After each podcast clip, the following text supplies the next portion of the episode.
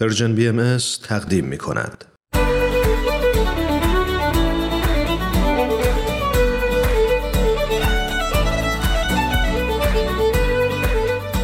همراهان عزیز Persian BM سلام با مجموعه به سوی دنیای بهتر با شما هستیم و امروز می‌خوایم در رابطه با امیدواری با هم گفتگو کنیم می‌دونیم که خوشبینی یعنی ما انتظار وقوع اتفاقای خوب رو در آینده داشته باشیم. برای مثال اگه بدونیم که امکان وقوع دو تا سناریو در آینده وجود داره احتمال میدیم که سناریو بهتر اتفاق میافته. اما امیدواری تعریف دیگه ای داره. امیدواری به توانایی و ویژگی های فرد برای ساختن آینده بهتر اشاره می‌کنه.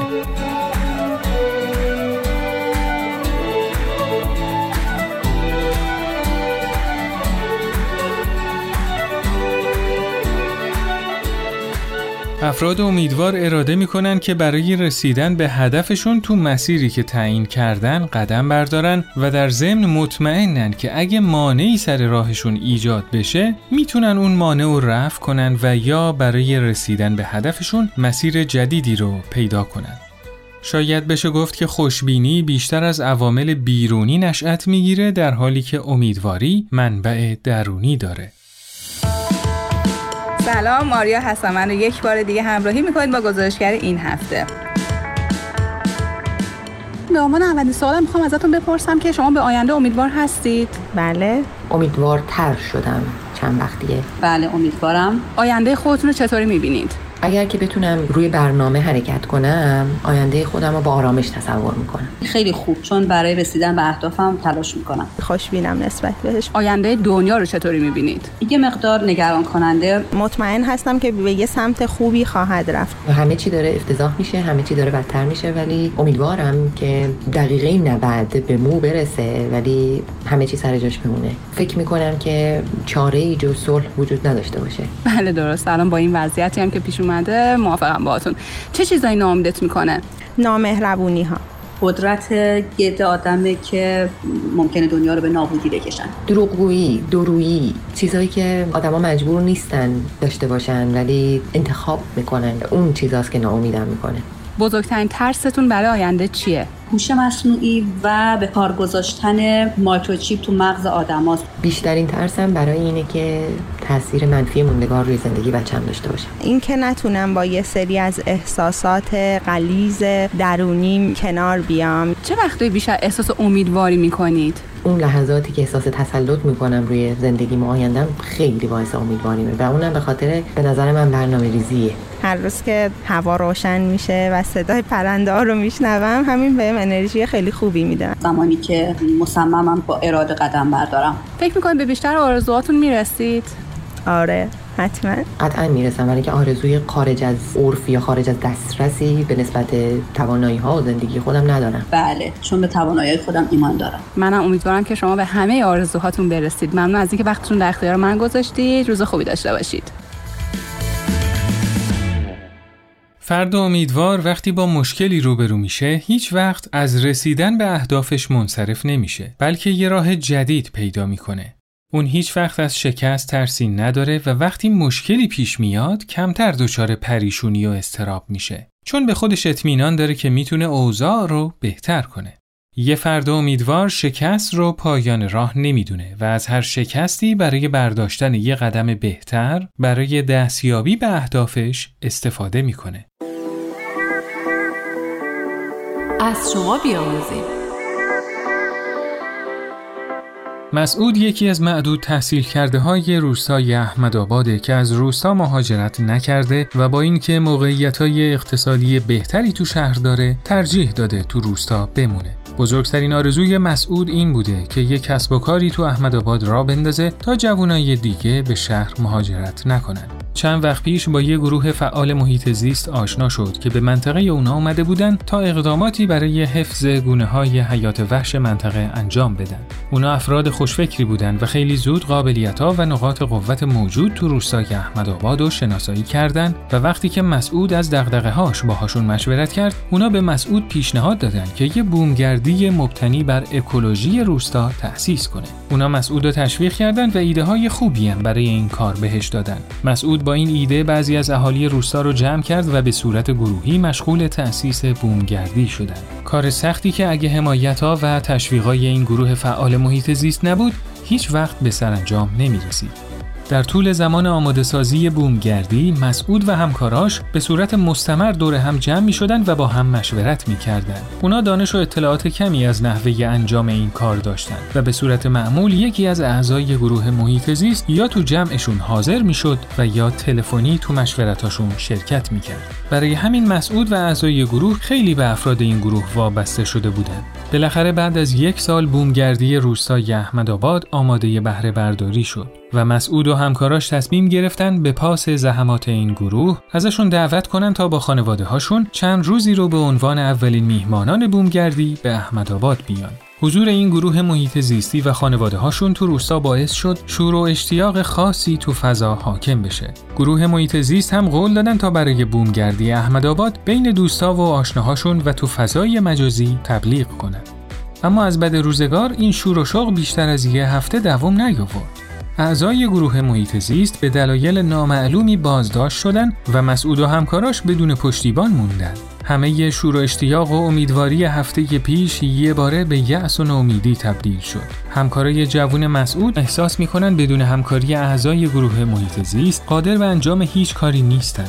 خود مسعود هم حال و روز بهتری از اونا نداره اما می‌خواد هر جور شده با این چالش مبارزه کنه و زحمات یک سال گذشتهشون رو به ثمر برسونه مسعود چجوری می‌تونه یأس و ناامیدی رو از گروه پاک کنه و دوباره شور و شوق و امید و برگردونه؟ با هم نظرات شما دوستان عزیز رو میشنویم.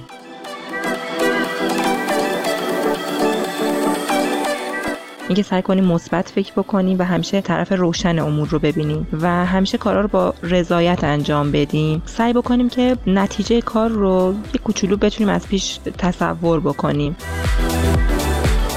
به نظرم شاید بهترین راش این باشه که در همون شرایط دنبال نقاط قوت و نکات مثبتی بگردیم که در اطراف ما هستن و ما کمتر بهشون توجه کردیم که باز بشه هم حال خودمون و هم حال بقیه دوستانی که باشون در ارتباط هستیم بهتر بشه.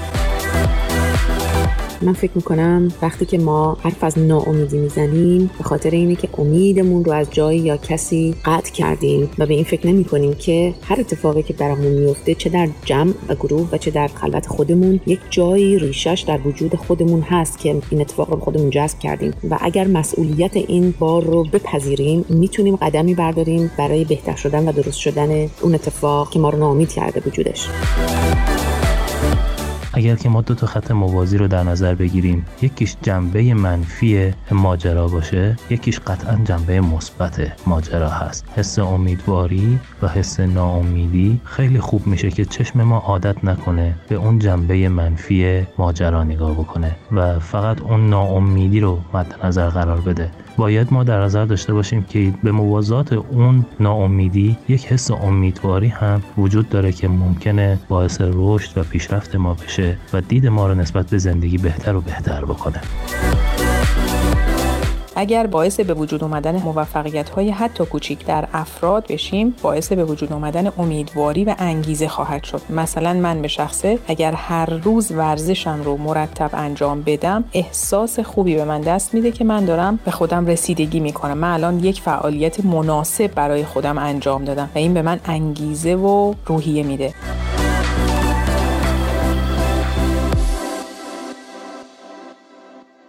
با هم نظرات شما مخاطبین عزیز رو شنیدیم. راه های ارتباطی ما در واتساپ و تلگرام شماره تلفن 201 240 560 2414 و همینطور ID contact at sign Persian BM contact در تلگرام هست. شما می‌تونید نظرات خودتون رو از این راه ها برامون ارسال کنید. و اما در این بخش در خدمت خانم فرزان ثابتان روانشناس و تحلیلگر مسائل خانواده هستیم. خانم ثابتان خیلی خوش آمدید. خیلی متشکرم. درود میفرستم به شما، همکارانتون و همراهانمون. خانم ثابتان موضوع این برنامهمون امیدواریه. وقتی بحرانها و تنگناهایی تو زندگی برامون به وجود میاد، به همراهش احساسات ناخوشایندی برامون ایجاد میشه. حالا به نظر شما در حین اینکه احساس ناراحتی و درد و اندوه داریم، چطور می‌تونیم امیدوار باشیم ببینید در واقع این احساس امیدواری همیشه یک جنبه دیگه هم داره یه بچه دیگه هم داره که اون احساس ترس هست یعنی اساسا امیدواری به این معنی است که وقتی با می‌خوایم قدمی برای کاری برداریم احتمالات اون کار رو بررسی می‌کنیم. هر چقدر احتمال دستیابی به مسئله ای در ذهن ما قوی تر باشه احساسی در ما ایجاد میشه که بهش میگیم احساس امیدواری. مثلا شما فرض کنید که کاری می‌خواید بکنید در دقیقه آخر متوجه میشید که اینم راستی نکته مهمه. اینم احتمال موفقیت ما رو بیشتر می‌کنه. خب در همون لحظه که شما این نکته جدید رو دیدید امیدواریتون هم بیشتر میشه. یا بالعکس یه کاری می‌خواید بکنید در لحظه آخر متوجه میشید که این مسئله هم هست و ما حسابش رو نکرده بودیم فکرش رو نکرده بودیم ندیده بودیمش. حالا که داریم می‌بینیم می‌بینیم احتمال دستیابی به هدف یا موفقیتمون رو کمتر می‌کنه. بنابراین امید داشتن در واقع پیامد احتمالی است که ما برای موفقیت در امری برای خودمون محاسبه می‌کنیم و میدیم. این احتمالات معمولا مبتنی هست بر دیدن مسائل. همیشه سه حالت در مواجهه با امور وجود داره. یکی بحث خوشبینیه یکی بحث بدبینیه یکی بحث واقع بینیه در بدبینی فرد بیشتر گرایش داره به اینکه نکات منفی رو ببینه. هی تو خودش می‌خواد احتمال موفقیت رو کمتر بکنه. مثلا شما می‌بینید در دنیای امروز در همین مثال دوست عزیزمون مسعود که در روستای احمدآباد زندگی می‌کرد بعد از اینکه دستگیری اتفاق افتاد اونا خب متوجه شدن که یه سری موانع وجود داشته که ندیدنش. طبیعتا احساس یأس و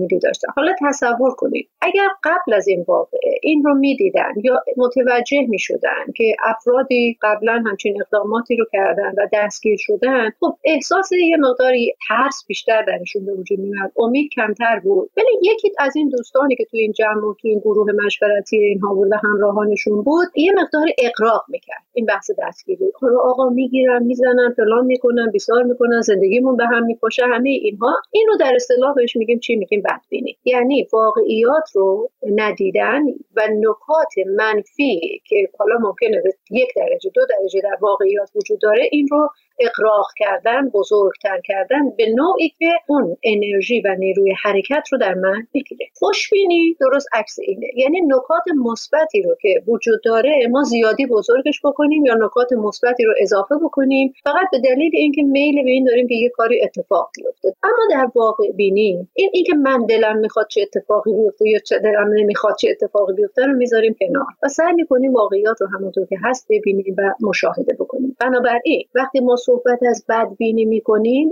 نتیجه چی میشه؟ نتیجه این میشه که ما نکات منفی رو دیدیم. حالا وقتی ما تو تنگناهای انجام کاری قرار می‌گیریم تحت فشار قرار می‌گیریم اون موقع خب نکات منفی طبیعتا خودش رو بیشتر نشون میده. این که ما چی رو نگاه بکنیم دست ماست. کدوم طرف رو بیشتر بخوایم ببینیم دست ماست. اینجا من می‌تونم نکات مثبت رو قوی ترش کنم می‌تونم نکات منفی رو قوی ترش کنم می‌تونم واقعیات رو همونطور که هست ببینم می‌تونم دنبال راه حل های جدید بگردم.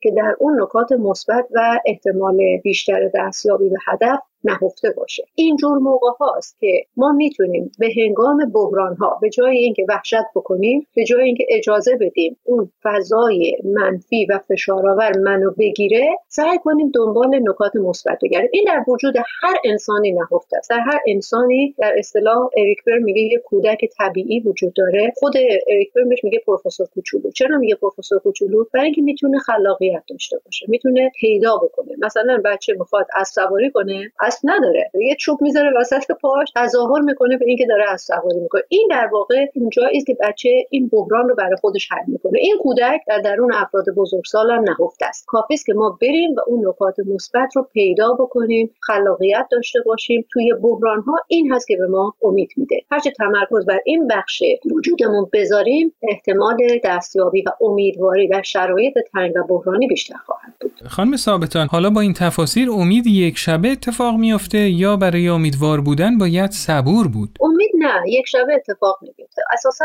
مسائل به طور واقعه اتفاق نمیفته به طور فراینده یعنی مثل میوه که باید برسه تا بیفته هر چیزی همینطور هست. امید هم در واقع احساس موفقیته.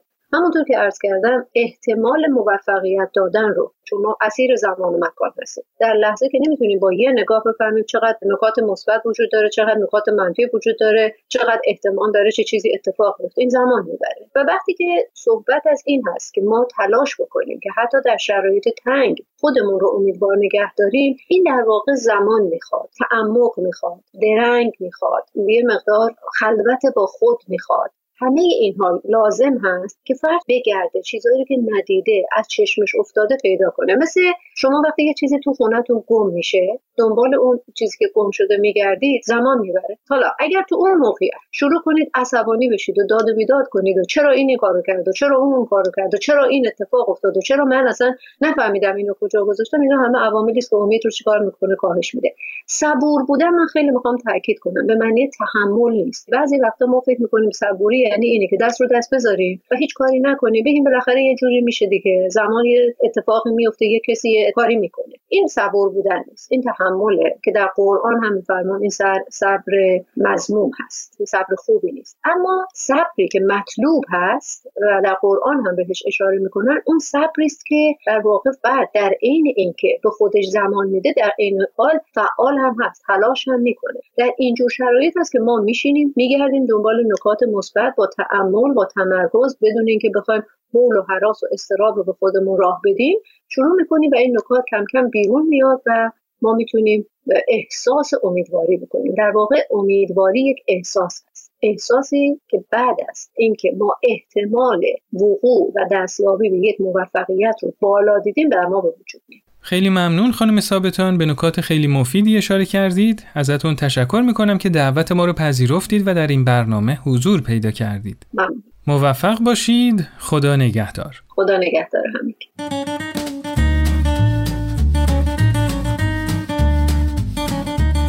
برای اینکه بتونیم امیدوارتر باشیم باید یاد بگیریم که زندگی اتفاقات تنهای جدایی از هم نیست و فرایندیه که ما تو اون به صورت فعالانه مشارکت داریم. باید بدونیم که تو این فرایند هر بحرانی پیروزی در پی داره. به شرط اینکه بحران رو بشناسیم و با تمام قوا در جهت رفعش تلاش کنیم و ازش یاد بگیریم. یه فرد امیدوار همیشه به پیروزی های بعد از بحران امید داره و براش برنامه ریزی می‌کنه.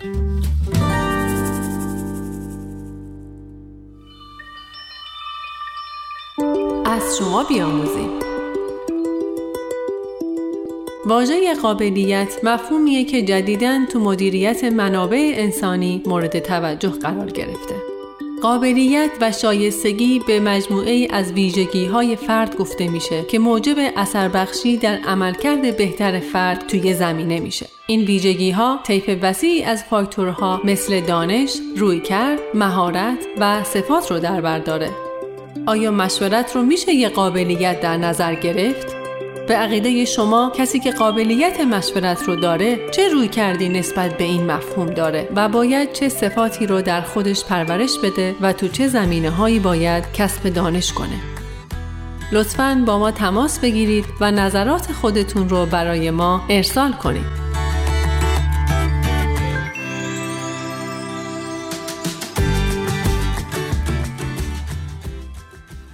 دنیای پیش روی ما دنیایی پر از اتفاقات بد و معیوس کننده. اگه نتونیم این اتفاقات رو در بستر فرایند تکامل انسانی ببینیم بدون شک امیدی به آینده بشریت نخواهیم داشت. ولی اگه همه این اتفاقات و مرحله ای از رشد بشر بدونیم تلاش های انسانی و روحانی مسلحین اجتماعی رو دریابیم و باهاشون همراه بشیم و برای ساختن آینده روشن برنامه ریزی کنیم می‌تونیم قدم های بزرگی به سوی دنیای بهتر برداریم.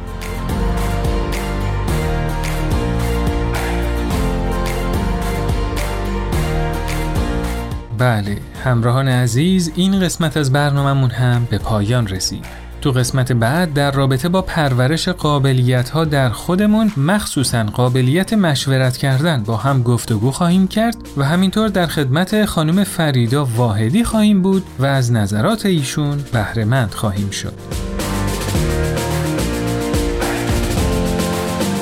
شما می‌تونید این مجموعه رو تو هر کدوم از اپلیکیشن های پادکست خان زیر اسم BM subscribe کنید تا به محض آپلود کردن قسمت جدید از اون با خبر بشید. و یادتون باشه که با امتیاز دادنتون به این برنامه به ما کمک بزرگی می‌کنید. و همینطور می‌تونید برنامه های Persian BM رو در اینستاگرام، SoundCloud، فیسبوک و یوتیوب هم دنبال کنید. روزهای خوشی رو براتون آرزو می‌کنیم شاد و پرتوان باشید.